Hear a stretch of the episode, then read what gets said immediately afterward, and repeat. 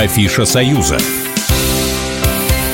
Приветствую всех, кто с нами на одной волне в эфире Афиша и я, Оксана Фомина. Дни Брестской области стартовали на ВДНХ в рамках грандиозной выставки «Россия», которая проходит там с 4 ноября. Что мы знаем об этой области Беларуси? Конечно, первая ассоциация «Крепость-герой», форпост, ставший символом непобедимой воли, мужества советского народа. А еще здесь находится самый древний охраняемый лес европейского континента – Беловежская пуща, которую недаром называют легкими Европы. Здесь произрастают 2000 деревьев исполинов, часть из которых появилась еще до открытия Колумбом Америки, и обитает самая большая в мире популяция зубров. Да и про резиденцию белорусского Деда Мороза не забываем, она тоже расположена здесь, в самом южном уголке Беларуси. Посетители экспозиции «Дни Брестской области» смогут больше узнать о ее экономическом, промышленном, культурном и туристическом потенциале. Ну и, конечно, ближе познакомиться с национальными традициями. Отдельные выставки подготовили Национальный парк Беловежская пуща, мемориальный комплекс Брест Брестская крепость-герой, свободная экономическая зона Брест. Пройдет презентация и города Бреста.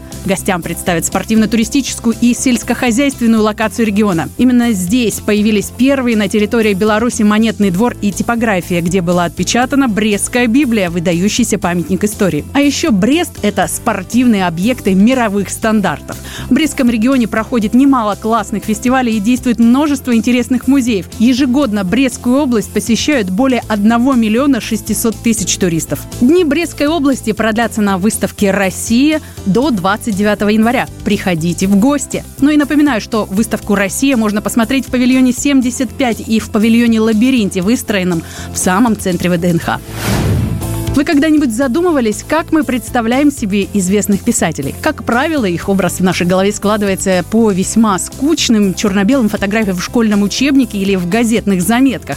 Тем, кто хочет узнать классиков получше, обязательно надо посетить фотовыставку «Моря реальные и выдуманные. Белорусские писатели на отдыхе», работающую в Национальном центре современных искусств Республики Беларусь в Минске. Там представлены снимки известных литературных деятелей, сделанные в неформальной обстановке во время летнего отдыха. Посетители увидят фото молодых Янки Брыля в Неаполе или Владимира Дубовки и Янки Купалы на пляже в Ялте, а также рассмотрят фото Эдди Огнецвет, Владимира Короткевича, Якуба Колоса и Максима Танка из фондов Белорусского государственного архива Музея литературы и искусства. Выставка эта продлится до 28 февраля. На этом сейчас все. С вами была Афиша и я, Оксана Фомина. Не скучайте, скоро услышимся вновь.